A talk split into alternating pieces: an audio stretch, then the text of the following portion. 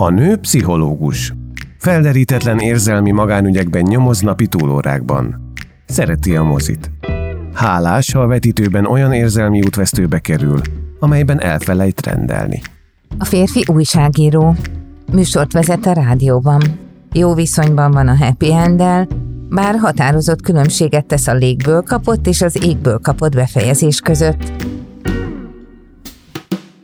A férfit és a nőt még Bridget Jones hozta össze élő adásban az évezred elején.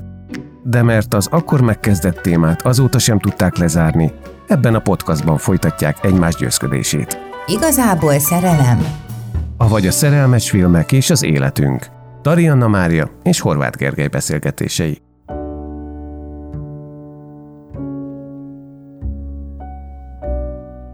A holland störkapitány fogadásból feleségül veszi a kávézóba belépő első nőt. Lizi francia, fiatal és szereti a szórakozást.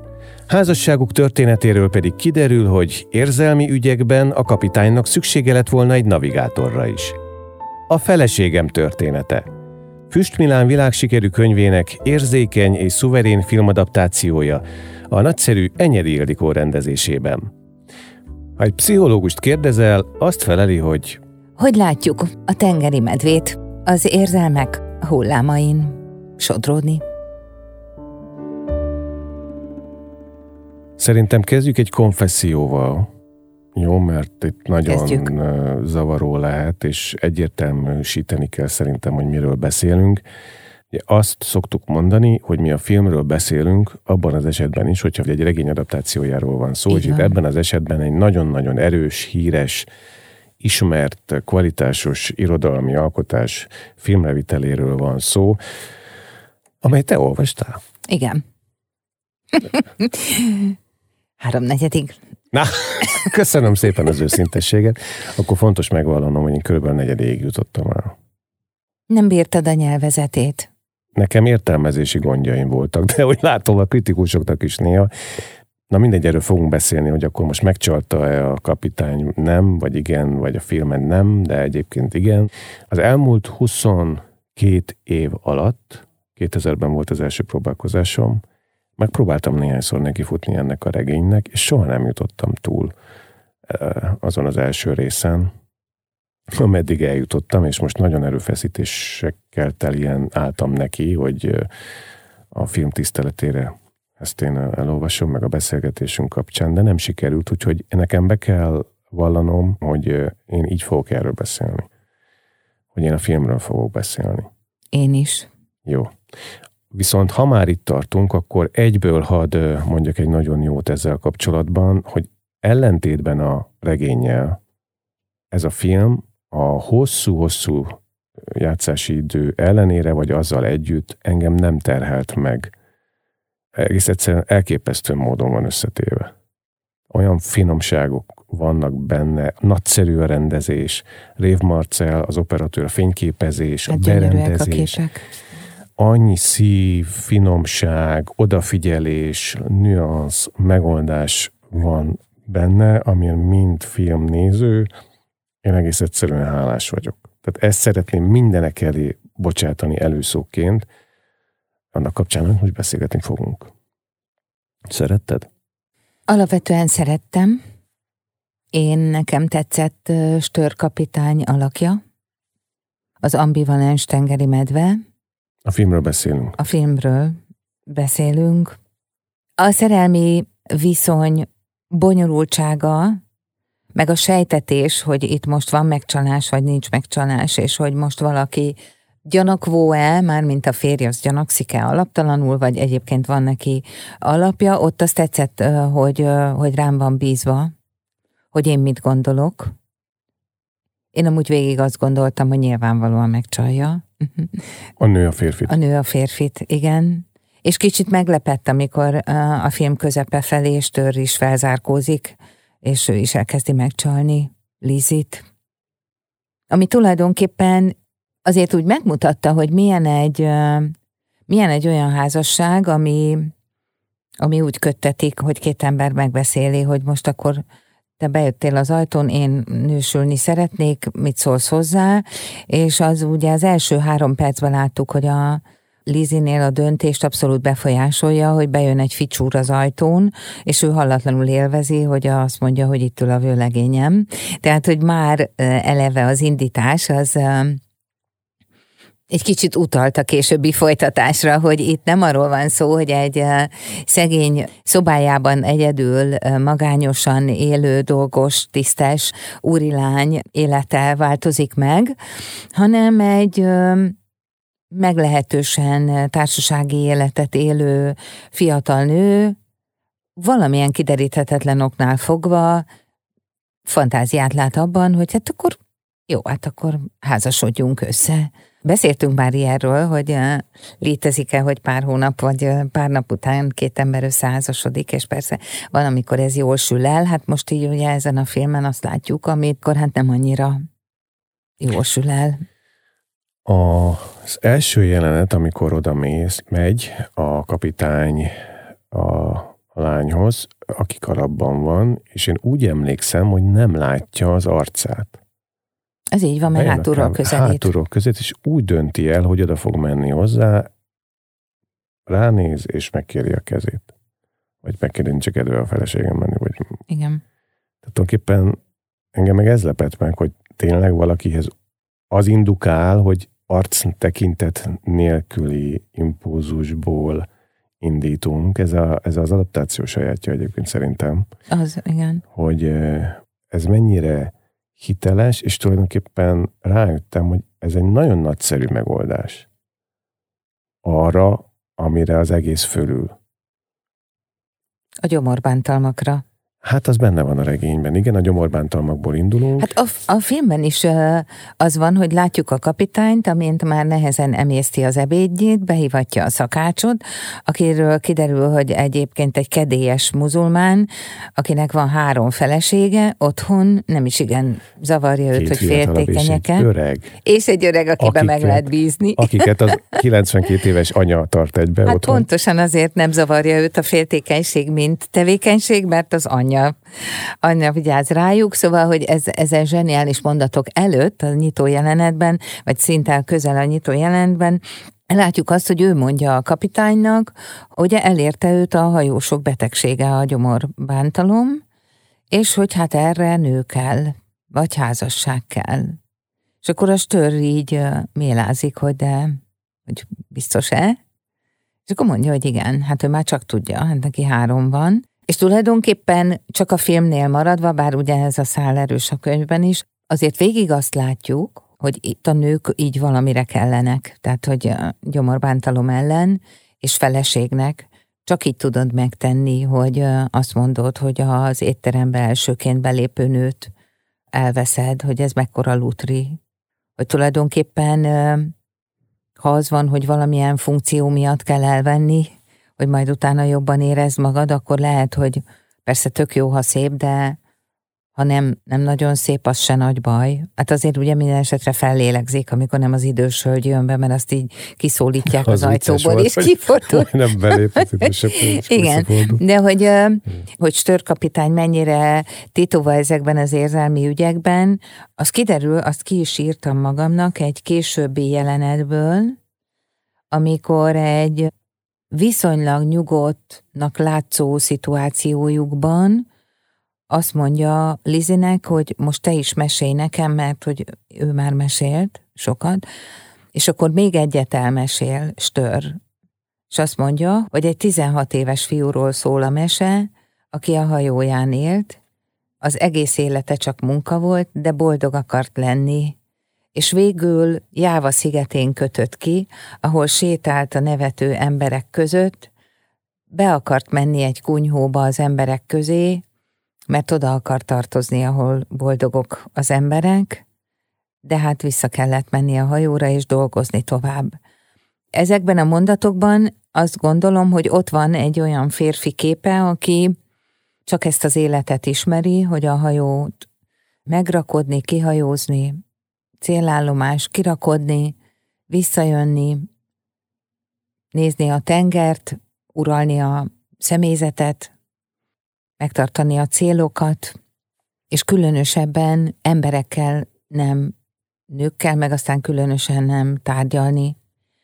jószerével ugye azt látjuk, akkoriban ez azért valószínű így is volt, hogy a, ugye a kapitány, első tiszt, második tiszt kormányos, és lejjebb a matrózoknál, hogy bizonyos szint alatt nem beszél a kapitány mondjuk egy matrózzal, a matrózzal már csak, vagy deckboyjal, a, mondjuk a második tiszt beszél, de hogy a kapitánynak valójában egyetlen egy vagy két ember van a hajón, akivel beszélt. Tehát lényegében hónapokon keresztül mondhatnám azt, hogy hallgat.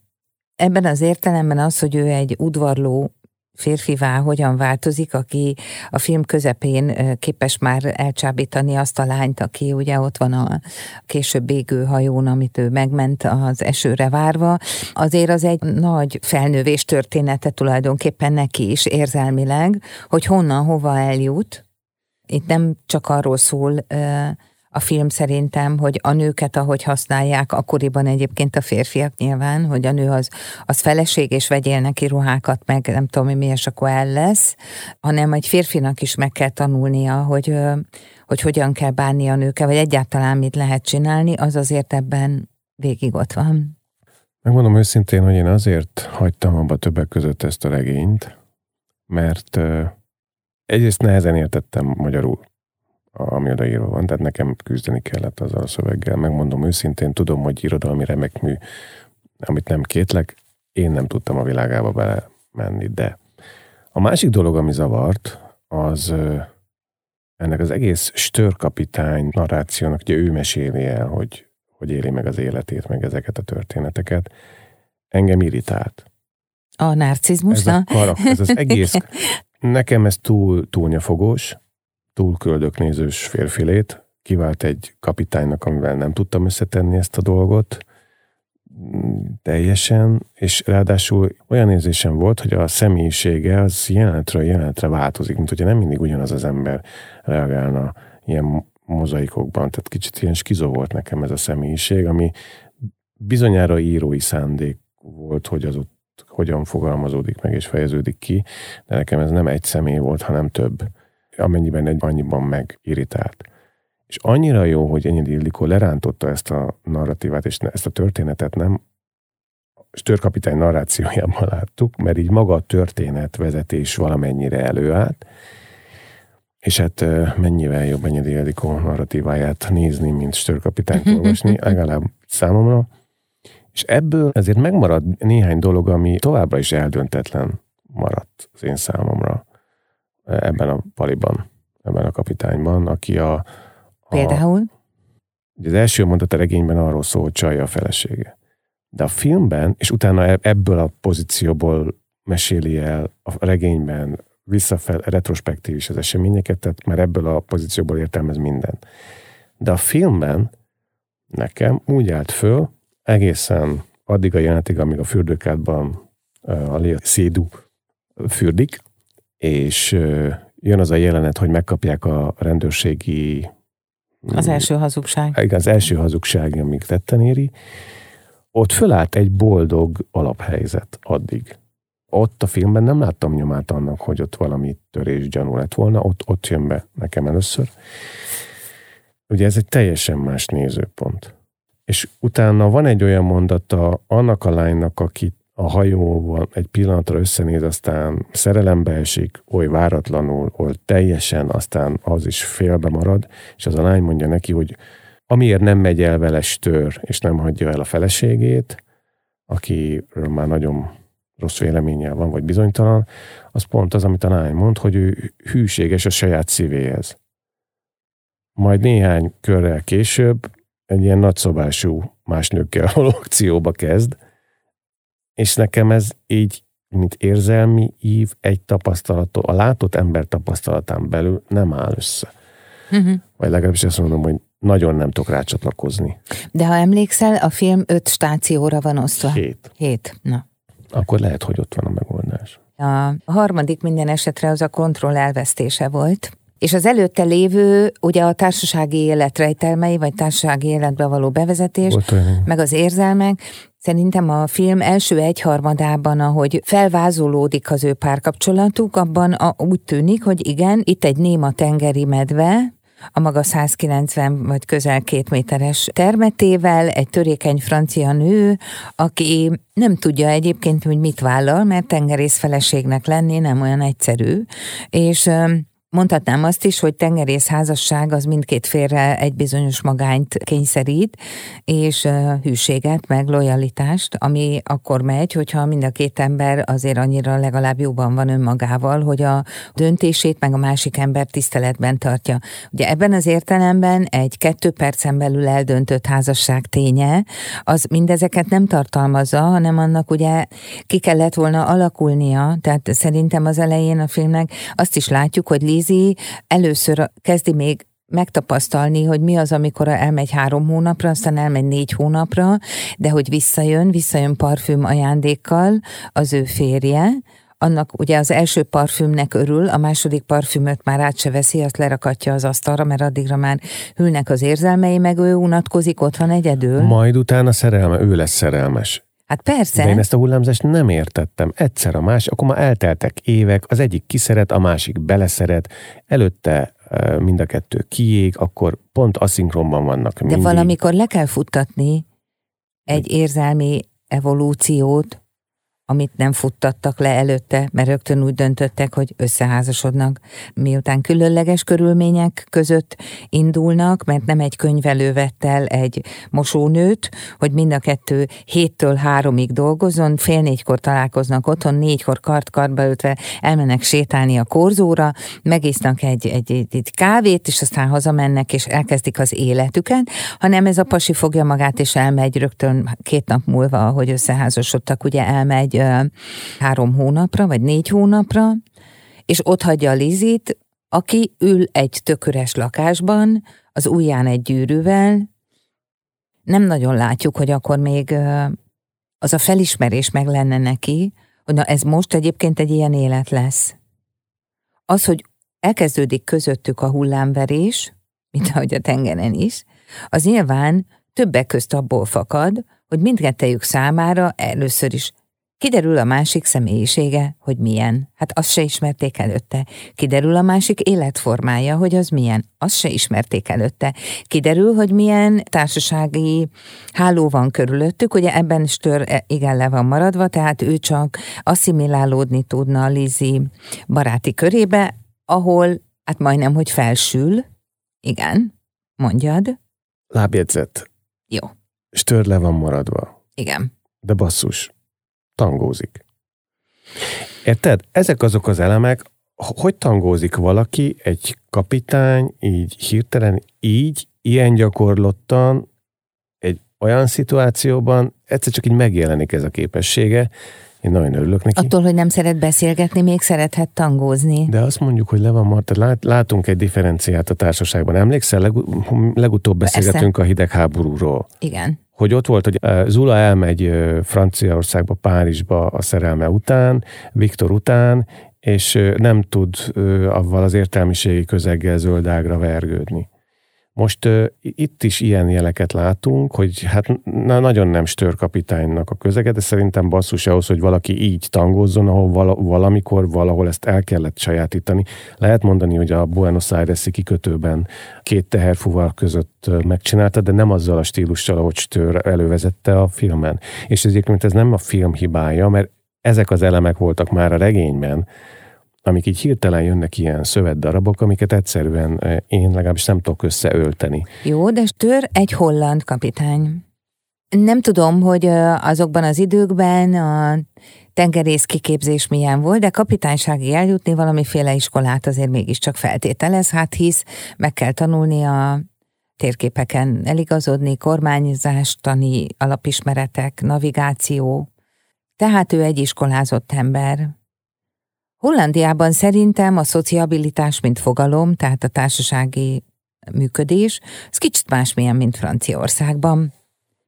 Stör, amikor bekerül először Lizinek a csacsogós, plegykálkodós, lényegtelen dolgokról hosszú percekig beszélgető társaságába, akkor tényleg úgy ül ott, mint egy ö, szobor, Különösen akkor, amikor megkérdezik tőle azt, amitől valószínű minden tengerészt ki lehet kergetni a világból, hogy mitől marad fenn a vízen a hajó.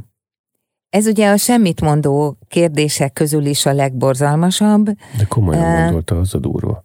Igen, tehát, hogy ő ott ül egy csivitelő nő társaságban, meg egy-két ficsúr ott lézeng, és abban a pillantásban, ami stör arcán látszik, azért, az, azért lehet látni valamiféle hát ha nem is nyílt lenézés, de az, hogy nem a helyén ül, az biztos, és hogy nem bír beszélgetni, az is biztos.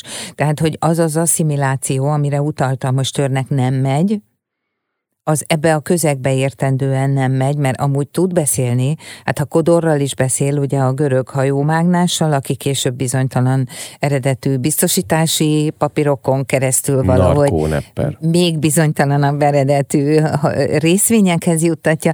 Szóval, hogy vannak helyzetek, amikor látjuk őt tárgyalni, látjuk beszélni, tehát nem a képességeivel van baj, hanem a lehetőségekkel, amikhez már egyébként hosszú évek óta nem jut hozzá, mert egyébként hajózni tényleg annyit jelent, hogy kicsit a társasági élet az így visszaminősül, de ettől még én azt gondolom, hogy ha ő polgári neveltetést kapott abba, igen, lehet, hogy a tangó beletartozik, hogy ő azt valahol valamilyen kikötőben, lehet, hogy két rum között, de megtanulta. És nincs kedve csinálni, mert ugye eleinte nem táncol, nem táncol Lizivel sem. De ha te látod, hogy a csajod ennyire táncol, hát mondjuk nem, te nem, de én igen ebben a swinges, szórakozó stílusban. Látod, hogy szereti a szórakozást. Te meg ülsz mereven.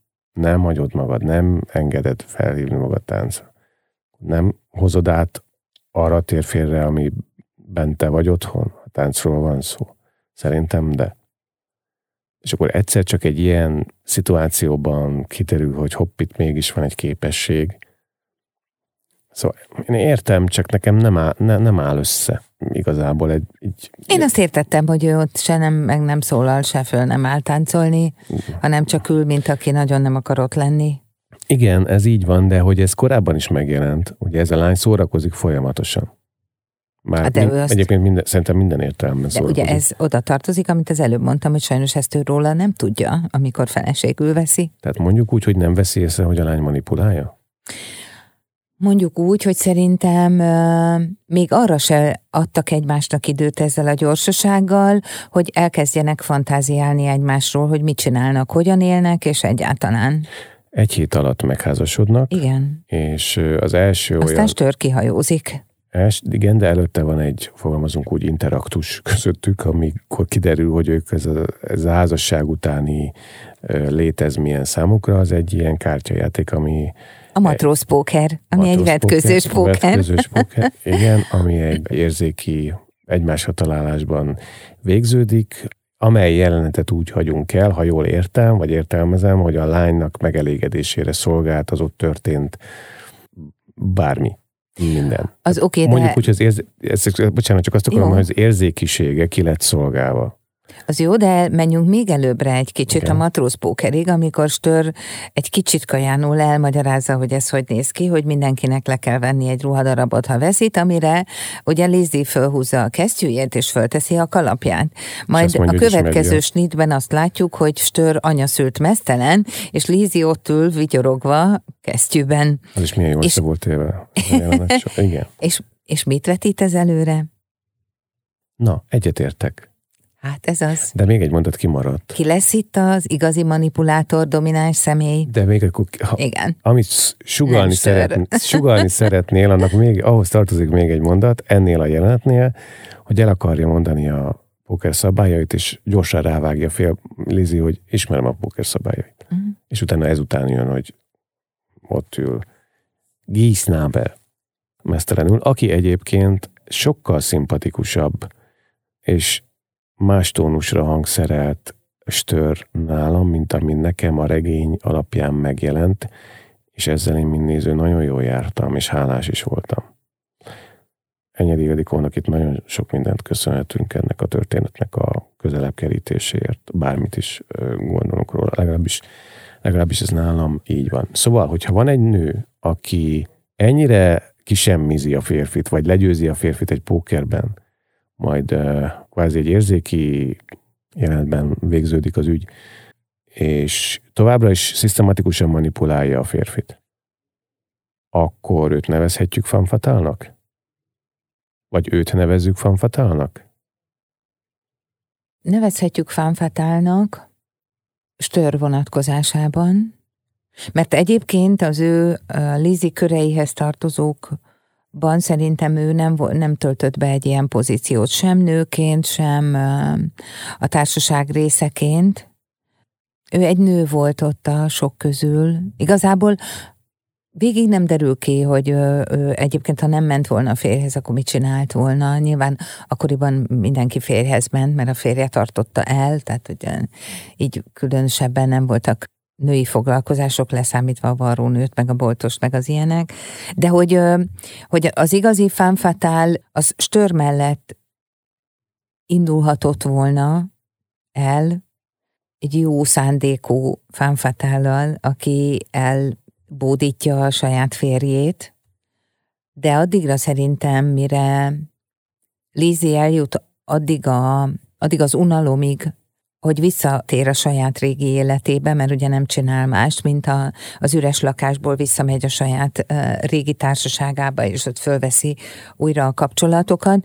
Addigra Stör már viszont szereti őt annyira, hogy elvárná a hűséget, és hogy itt kezdenek párhuzamosan futni valahogy ők is, hogy mindegyik a maga életét éli, abban nem is reménykedve, hanem azt gondolva, hogy ez nincs olyan messze a másikétól, de közben meg nagyon messze van, mert stör, amit gondol az életről, a párkapcsolatról, vagy a házasságról úgy általában, az elég távol áll attól, amire Lizi valójában vágyik, ami úgy tűnik néha, hogy a, a tömény szórakozás, mert Lizi kar- karakterében a, a színésznő egyszerűen káprázatosan mutat egy fámfatálos kicsillanást, és rögtön utána egy 12 éves kislány szintjén a, ülök a, az asztal tetején, és lóbálom a cipőmet, vagy a lábamat, és rugdosom a szekrényajtót, hogy a, az infantilis viselkedéstől az abszolút női viselkedésig egy hihetetlen skálát fut be, és mutat meg Störnek Nyilván az szerint, hogy mi, mit érez éppen iránta, tehát mikor akar stör agyára menni, és ugye piszkálni, mert pénzt akar, vagy mikor van az, hogy ki akar bújni egy helyzetből, mert mondjuk lebukik egy hazugsággal, mikor akarja elvarázsolni, hogy ne menjen el tízkor kodorhoz, mintha érezné, hogy egyébként a szerető leendő szeret, vagy már meglévő szeretőjével találkozott volna. Aki szerető egyébként, ugye stör végül a filmben legalábbis nem fekszik le ezzel a lányjal, nem tud igazi szeretőre szert tenni, csak szerelmes lesz. Ez a hajón lévő lány? Igen. Na látod, ez egy érdekes kérdés. Emlékszel? Hát visszagombolja a ruháját, hogy nem akarja ilyen helyzetbe hozni. Nagyon szép, és amikor leül a, az ágyra, ez a lány, amikor végül beadja a derekát, akkor látod, hogy ez nem volt egy érzéki nem. felajánlkozás. Nem, tehát érzed a kettő nő, a két nő közötti különbsége. Az egyikből ezerből, ezerrel árad a, szexualitás, a másikból meg az őszintesség és a szerelem, leül egy ágy szélére, hajlandó felajánlkozni, és ö, nagy a különbség. Mert hogy, és szerintem ez fontos, és itt jön be a fanfatál dolog, hogy ez szerintem egy más megélésű szexualitás, amihez idő kell megismerés, és a szívnek az a fajta hűsége, amiről pont a lány mesél. Nem így látjuk a másikat ilyen helyzetben szerintem szexuálisan vonzónak. De mégiscsak az lenne egy kimenekedés útja, amit nem tud, nem tud megtörténni ebből a helyzetből. Hanem marad ez a femme fatale primér szexus megközelítés, mint hatás. Hát egy jó darabig ebben a filmben szerintem olyan, mint a Lizi képes lenne tönkretenni stört. Az orránál fogva rángatja, Szerint... az történik, amit ő akar. Ez nem történik meg? Szerinted a tönkretétel? Szerintem megtörténik. Szerintem ez egy felnővés történet ilyen szempontból. Stör nem ment tönkre, átélt egy traumát, visszaszerezte a részvényeit és uh, szakított. Soha nem fogja elfelejteni ezt a nőt, mint ahogy ez kiderül, de ő nem ment tönkre. Aki tönkre ment ebbe, az Lizi. Nem halt bele. Nem, nem, nem halt, ment tönkre. Nem halt bele. Kapitány nem halt bele. Túlélte. A lány nem élte túl. Igen, de hogy Hogy utána az ő élete milyen lesz, arra nem látunk legalábbis utalást, hogy ö, olyan szinten tönkrement volna, hogy ö, élhetetlen élete alakult volna. Azt látjuk, hogy ö, életében egy hihetetlenül fontos tanulság Lizivel való kapcsolata, és nyilván ö, sok mindent levonhatott volna tanulságképpen, ők is tölthettek volna több időt úgy, hogy valójában egymásra figyelnek, de mire eljöhetett volna az a pont, hogy tényleg egymásra figyelnek, addigra már elkezdtek eltávolodni egymástól. Hogy is van a vége? Visszaszerzi a részvényeit, snit, hat évvel vagy hét évvel később, látjuk legközelebb. Egy Megy kávé, a... elegáns kávéházban, elegánsan felöltözve, nyugodtan egyedül kávézik, kinéz a kávézó ablakán, ahol fiatal hölgyek cigiznek és ő megtetszik az egyiknek. És igen. megtetszik az igen. egyiknek. Igen. A lányok hárman összenevetnek, aztán elmennek, majd és az, az egyik visszajön.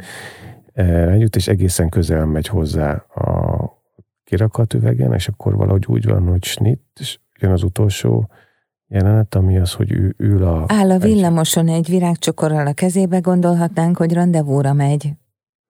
És egy pici ibolya csokor van a kezében, és amikor meglátja Lizit a járdán, elejti ezt a csokrot. Igen. És a következő pillanatban azt látjuk, hogy ő telefonon beszél valakivel, akinek a társaságból felrémlik a, az idősebb barátnő hangja, aki elmondja, hogy Lizi, de hát már öt éve meghalt, és milyen gyönyörű, hogy ő így emlékszik rá abban a kabátban, abban a vajszínű prémes gallérral, Ettől én végképp azt gondoltam, hogy rendezvúra megy öt év után. Először. De az utolsó jelenet az mégiscsak az, hogy újra a tenger, hajó. Igen. Ül a kapitányi kabinban, ír valamit, és a kajüt ablakán kinéz Igen. ránk. Igen. Vagy az égre. Ki tudja. Igen. Hát egy tengerésznek a legbiztosabb pont az mindig a tenger.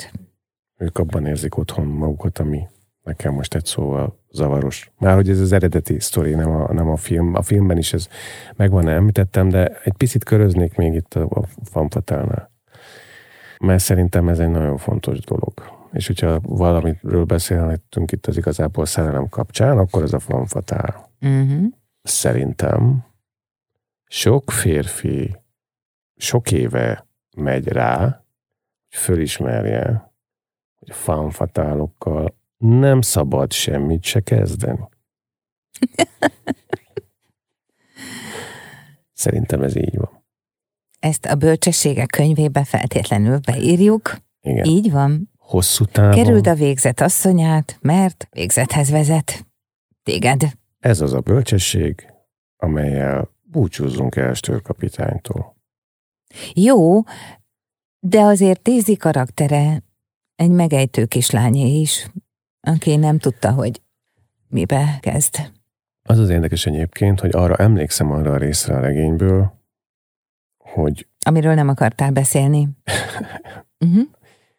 Hogy Lizi előtörténete meg van írva valamennyire. Tehát erre van sokkal több utalás, mint ahogy itt szándékosan nincsen semmi. Szerintem. Tehát itt egy jelen bekapcsolódunk egy személyiségbe, próbáljuk lekövetni, nem tudjuk, titokzatos. Igen, igen, igen. Az a nő, aki titokzatos, az fanfatálkodik.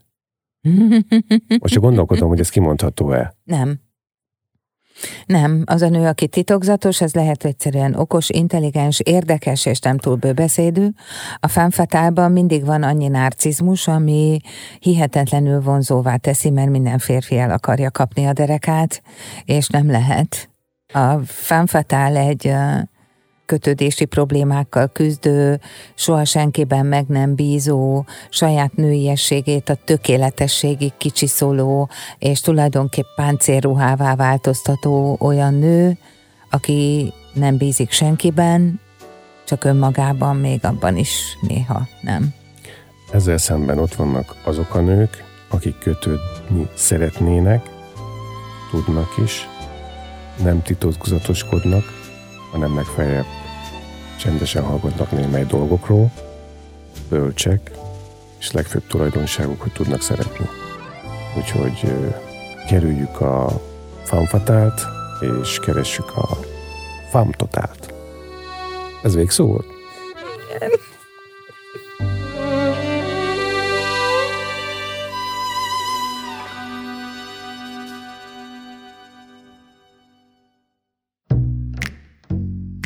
Kedves barátaink, a Farm Total további meghatározásához kérem, keressék Tari Anna Mária, pszichoterapeutát.